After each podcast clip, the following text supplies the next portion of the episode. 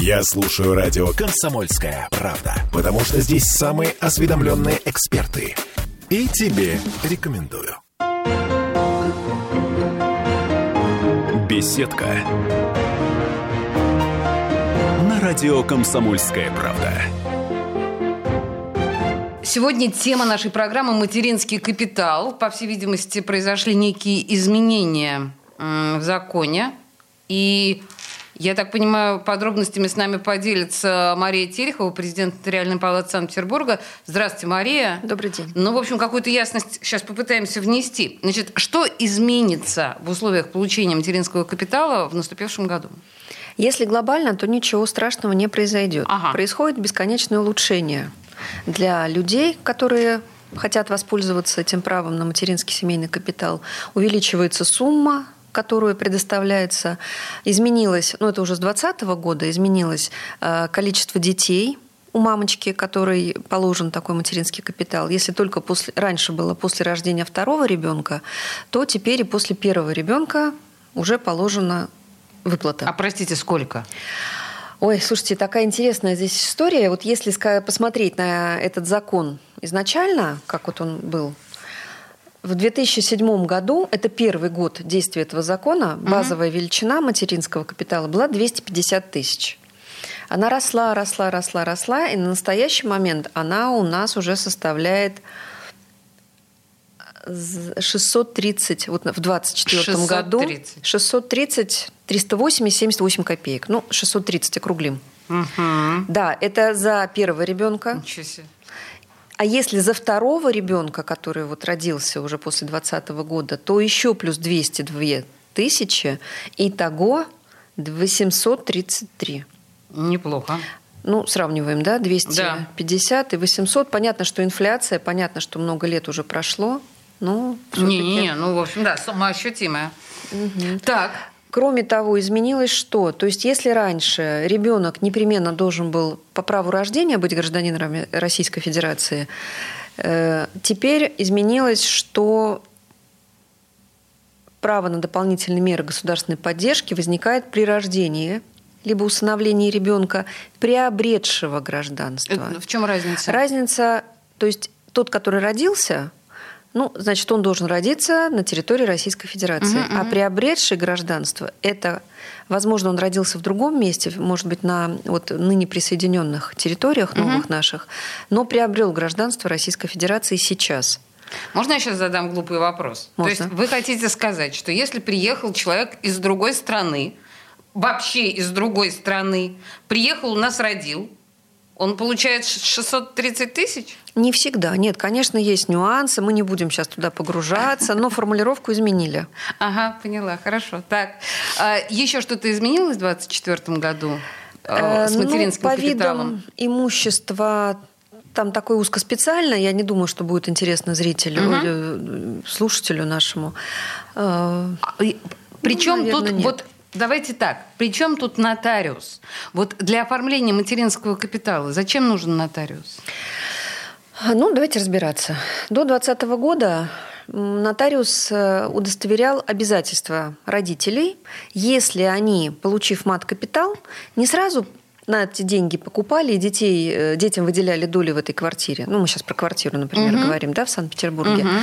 А, например, брали, кроме свои денежки были, кредитные, брали кредит, и плюс еще мат-капитал. Угу. Ну, банки, естественно, детей в созаемщиках видеть не хотят. Им это не нужно, это ликвидность сразу падает у этой Конечно. квартиры. Поэтому родители давали обязательство о том, что вот обязуемся в течение шести месяцев после погашения ипотеки переоформить эту квартиру на на детей. Угу, угу. В 2020 году отменили эту норму, и в силу закона у родителей возникает такая обязанность. Ну, то есть нотариус здесь уже в этой части не нужен. Когда появляется необходимость нотариуса? нотариусе? Э, когда родители вот брали такой кредит, они его погасили, то есть выплатили э, кредит, погасили ипотеку, ну, то есть все, залога нет на этой квартире, и у них возникает обязанность в силу закона на детей доли эти оформить. Ну, то есть нужно заключить некое соглашение об исполнении обязательств по выделению долей. Ну вот поверьте мне на слово, плохо справляются сами граждане с таким соглашением. Почему? А я даже не могу сказать. Возможно, дело и как-то в волшебных пузырьках, э, в арифметике, возможно, дело. Там доли надо высчитывать. Ага. Э, В оформлении там есть определенные требования, которые непременно должны быть в этом документе, о которых нотариус знает, а в интернете про это не очень говорится. Ну, в тех образцах, которые там висят. Мгм. Поэтому я бы рекомендовала семьям, которые взяли мат-капитал, обратиться к нотариусу для того, чтобы он оформил это соглашение. И детей наделили грамотно этими долями, чтобы потом не ходить по судам. Так, это я поняла. То есть, наверное, в каждом случае, да, когда мы получаем материнский капитал и рассчитываем его употребить в квартиру, нужно участие нотариуса. Просто- Я бы даже обобщила, когда мы получаем деньги федерального бюджета, а Мгм. материнский капитал это федеральный бюджет, когда мы получаем субсидии разного уровня, а, я бы рекомендовала вот при исполнении вот таких обязательств в отношении чужих, да еще и федеральных денег, либо денег города, воспользоваться помощью специалиста. Какие тут могут быть подводные камни? Вот э, чего мы пытаемся А что может быть? Например, сделали сами такое соглашение, и доли выделили неправильно, меньше, чем положено. Мгм. И когда дети вырастут, они могут обратиться с иском к родителям, что вы меня не до Обделили. конца обделили. Мгм. Но можно даже и не ждать. Можно попасть в не очень приятную ситуацию, не дожидаясь э, совершеннолетия детей. Прокуратура может обнаружить, что родители не исполнили свою обязанность. Оу. Да, и тоже ничего хорошего, потому что контроль, конечно, со стороны прокуратуры за этим направлением идет, потому что деньги федеральные. Да, слушайте, это такая неприятная штука может Да. получиться. Хорошо, у меня такой тоже, в общем, наверное, дурацкий вопрос. В ситуации, когда материнский капитал у нас употреблен в покупку жилья наряду с ипотекой, да, и со всем остальным, а если родители разводятся до, эм, до всех выплат, то что, как, Потерпеть. В каком смысле потерпеть? до конца выплат. Ну, это я шучу, конечно, но в каждой шутке, как известно, есть доля шутки. Э, Это все решаемо, безусловно. То есть э, можно делать до того, как они погасили э, свои обязательства по кредитному договору, делать такое соглашение об определении долей, безусловно, с согласия банка, Мгм. Потому что дети включаются в число созаемщиков. А, Кроме того, здесь, скорее всего, интерес будет у органов опеки, потому что имущество детей будет обременено залогом. Ну, то есть оно будет ухудшено Да. своим свойствам. Не скажу, что история редкая, достаточно частая. Все это возможно, и нотариус поможет в этом. Это вот еще один. да, Запутала, как могла повод. это называется. Не-не-не, но это е- е- еще один повод. Мы понимаем, да, что должен нотариус на самом деле принимать участие во всех этих Да. историях. А скажите мне, пожалуйста, я просто, я действительно совершенно не, вообще не в курсе э, этой ситуации. Куда мы еще можем употребить материнский капитал? Мы можем памперсы на 630 тысяч э, рублей накупить или ну, что? в принципе, можем. Внесены тоже были изменения. Первоначально можно было только на улучшение жилищных условий, Мгм. э, на погашение кредита, на э, образование мамочки и на, э, на образование детей и на пенсионное обеспечение мамочки. Э, Произошли изменения, теперь улучшение жилищных условий как было, так осталось, и там добавилось, то есть теперь можно просто строить, не покупать, а строить, более того, даже своими силами. Но только вопрос доказывания, да, что я деньги направляю действительно на стройку. Получение образования ребенком, ну, либо детьми. Потом э, формирование также накопительной части пенсии. Ну, не обязательно уже мамы, можно и того лица, который получил сертификат. Не всегда мама получает. Иногда мама, например, скончалась, тогда у мужчины, у мужа возникает право на этот капитал. Э, Если нет ни мамы, ни папы, ну вот что-то произошло страшное, тогда у самого ребенка возникает такое право. Дальше появилось новшество. Это получение ежемесячной выплаты в связи с рождением ребенка до трех лет. То есть эти деньги можно получать в качестве ежемесячной выплаты. Немного ранее появилась возможность э, приобретения товаров и услуг, предназначенных для социальной адаптации детей-инвалидов. Тоже много про это говорили, что деньги, казалось бы, лежат, и ребенка нужно ребенка инвалида нужно содержать каждый день. Мгм, Но мгм. почему нельзя направить туда деньги? И вот здесь, наверное, я хочу обратить внимание, что в Санкт-Петербурге есть свой закон. Закон Санкт-Петербурга тоже о материнском капитале, о поддержке семей. Называется он, он, собственно, так и называется. Сейчас я вам скажу. Называется «Закон Санкт-Петербурга о материнском семейном капитале в Санкт-Петербурге». Он составляет 100 тысяч рублей. Каждый год тоже подлежит индексации. И вот эти деньги можно потратить в том числе на автомобиль. Ага. И он выделяется в Санкт-Петербурге только семье, где рождается третий ребенок. Третий, четвертый, то есть с А- третьего начинаю. А федеральная выплата с третьего ребенка есть какая-то? А там с первого уже начинается. А, то есть, ну вот Да, вот да. на, на каждого Да. ребенка А дальше просто добавляется еще. Поняла. А, мы про материнский капитал продолжим говорить буквально через две минуты после рекламы. Меня на самом деле по-прежнему продолжает интересовать, на что еще можно потратить, потому что здесь есть во- вопросики. Нас консультирует президент Нотариальной палаты Санкт-Петербурга Мария Терехова. Сейчас вернемся, не уходить далеко. Беседка.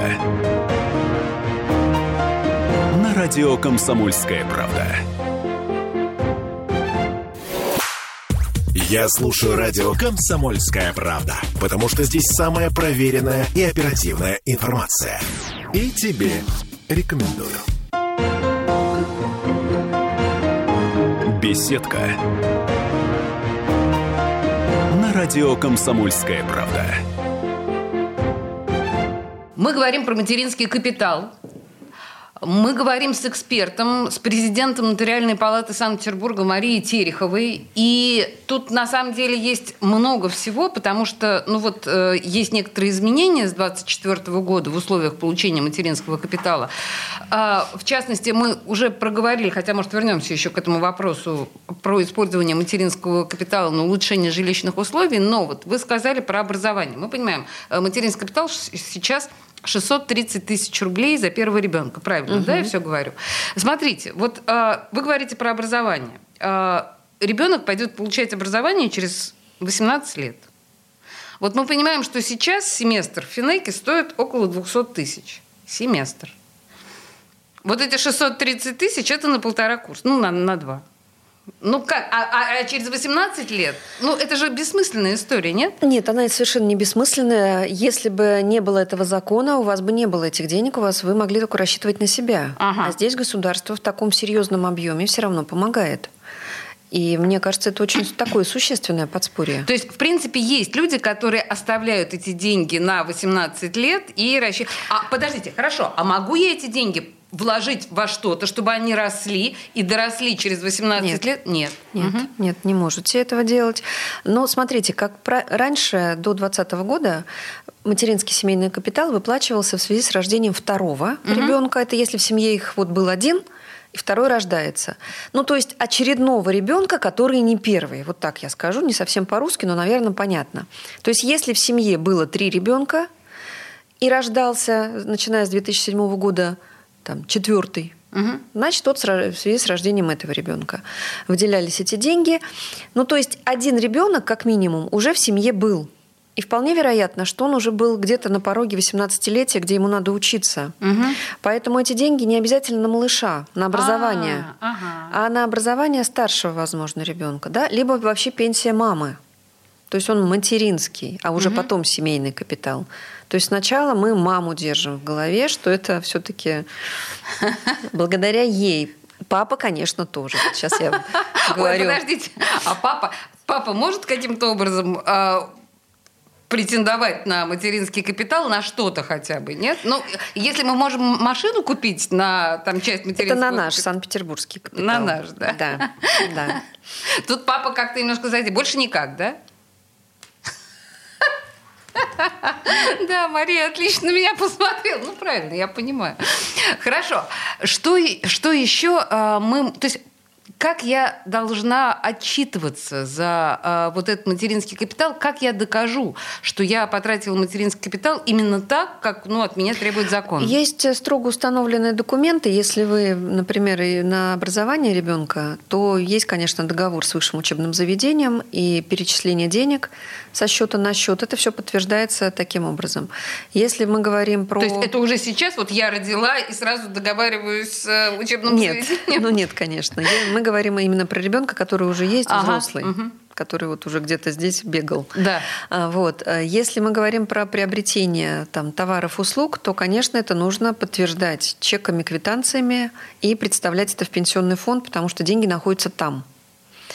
А, Если мы еще раз поговорим про наш закон, закон Санкт-Петербурга, то там дозволительно эти деньги тратить, например, еще на газификацию земельного участка. Ой, Да. как, как это миленько. Причем как в Санкт-Петербурге, так и в Ленобласти. Мгм. Ну, потому что мы понимаем, если семья живет на земле, в доме, то это, конечно, насущная потребность. А газификация сейчас стоит очень сильно дорого. А, да. Привет, Газпром. А, я э, хотела еще спросить про, можем ли мы потратить материнский капитал на, простите, ну, дурацкий, на нянечку, ну или вот что-то такое, но это же связано с ребенком, ну э, и репетиторы, ну вот это все, нет? Ну, смотрите, приобретение товаров и услуг. То есть услуги, да, можно. Если мы говорим, что это нянечка, это, предположим, квалифицированная медсестра, которая делает ребенку такой массаж, который этому больному ребеночку показан. Ну, это в случае, если ребенок действительно нездоров. А это только инвалиду. Мгм. Это только если приобретение товаров и услуг для адаптации, для социальной адаптации ребенка-инвалида. А просто вот э, нянечка, которая гуляет с моим ребенком и занимается с ним там устным счетом. Ну, это получение ежемесячной выплаты. То есть, если мы идем по этому пункту, Мгм. то из этой ежемесячной выплаты уже куда вы это потратите? Это на ваше усмотрение. А ежемесячная выплата, она сколько примерно получается? Или это в каждом индивидуальном случае как-то ра- рассчитывается? Ну, это до достижения трех лет ребенка. Мгм. Конечно, это все индивидуально. А, Некоторые полагают, что вообще довольно странная идея выплачивать большую сумму за первого ребенка, потому что, ну, как бы первый ребенок, он сам по себе в любом случае появится. Стимулировать-то надо второго, третьего, четвертого и дальше по экспоненте. А, Никто не думает об этом. А я вам хочу сказать, что закон – это ведь такое немножечко живое существо. И первоначально, когда э, закон этот был принят и вступил в силу в 2007 году, тогда как раз была большая проблема с демографией. И, в принципе, закон появился почему? Потому что надо было поднимать демографию. То есть тогда стимулировали как раз начиная со второго Мгм. и дальше. Мгм. Но сейчас у нас э, усилились позиции и понимание, что важна семья, что должно, если раньше э, во главу угла ставилось именно родить ребенка, Мгм. в семье, не в семье, это уже дело десятое, то сейчас непременно ребенок должен родиться в семье. То есть стимулирование семьи идет. А, И поэтому, если мы говорим про папу, если раньше было важно, чтобы он был непременно папа, ну, неважно, муж, не муж, Да-да. папа, то теперь он должен быть и муж, и папа. То есть это важно для цели применения этого закона. И теперь мы стимули... ну, государство стимулирует, чтобы в семье рождались дети. В семье рождались дети. Ну, И поэтому за первого ребенка мгм. уже выплачиваются деньги. Понятно. С другой стороны, ну, мы, мы же понимаем, что мать-одиночка же тоже получит э, тот же самый Да. материнский капитал. Получит. То есть вне, вне зависимости. Получат. Но Хорошо. демографию, естественно, мы все равно этим законом добиваемся еще и увеличения демографического э, роста. И у меня еще такой вопрос, тоже, наверное, глупый. А если мы усыновляем ребенка из детдома? Тоже. А, мы тоже Да, получаем рождение материнский и капитал. усыновление. Мгм, Мгм. Хорошо, поняла. Давайте на секундочку вернемся к истории с материнским капиталом в улучшении жилищных условий. Вы сказали, что нотариус нужен для того, чтобы грамотно оформить до, прежде всего, да, долю, чтобы не было потом э, неприятностей. Значит, если м, мы забыли благополучно вот эту долю выделить детям, да, а дети на нас не подали в суд, и прокуратура с нами не разбирается. Но какие-то последствия все равно мы имеем с этим. Ну, строго говоря, бывают такие ситуации, сразу скажу. Родители, бывает, действительно забывают, совершенно добросовестно заблуждаются э, и думают, что вот мы сейчас квартиру лучше купим, и Мгм. вот там детям И вот выделим. там мы, да. Да, совершенно, всё честно. да. Бывает добросовестно, бывает не, не совсем добросовестно. Нет, так нельзя. Это противоправные действия поперек этого закона. То есть в законе четко написано, что они обязуются, они обязаны наделить детей долями именно в том имуществе, которое они приобрели с, этой, с этим материнским капиталом. Ну вот я продаю такую квартиру, где у меня не выделена доля для детей. Ну Меня вот. схватят за руку? Или как, как меня проверят? Или я, в принципе, могу, даже если я осознанно совершенно mm-hmm. вот не оформила эту долю для детей, ну, чтобы не обременять квартиру, предположим, я, меня же это может сойти с рук. Ну, может сойти с рук, если вы пойдете продавать это в простой письменной форме, без ага. нотариуса. А, угу. Нотариус вас э, спросит, нет ли обязательств, которые в отношении вот этой квартиры, которую продаете, нет ли неисполненных обязательств угу, вами, угу. неисполненных.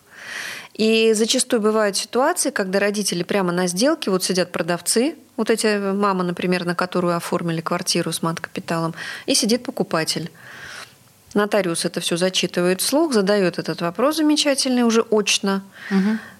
и получает ответ. Да, так у нас мат-капитал. Все, мы сделку откладываем. То есть мы делаем соглашение о выделении долей. Дети право детей регистрируется в Росреестре, затем, естественно, распоряжение органов опеки на продажу, потому что это имущество детей. И только потом уже продажа.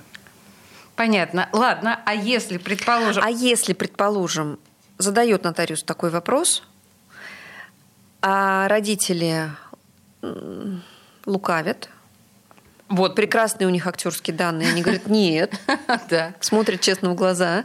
При этом из документов мы не всегда можем увидеть что там был мат-капитал. Если это договор купли-продажи прямой, угу. и в нем написано, что эта квартира приобретена за счет собственных средств, кредитных и мат-капитала, мы это увидим, и мы это, естественно, остановим. Угу.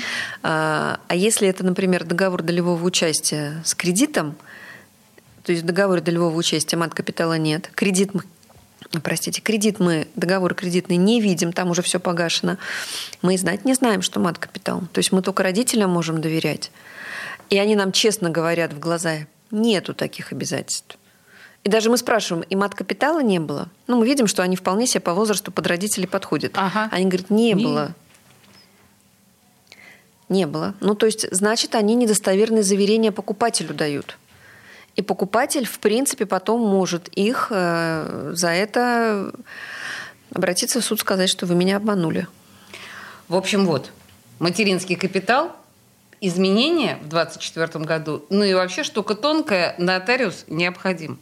Мария Терехова, президент Нотариальной палаты Санкт-Петербурга, консультировала нас сегодня. Спасибо большое. Спасибо вам. Беседка радио «Комсомольская правда».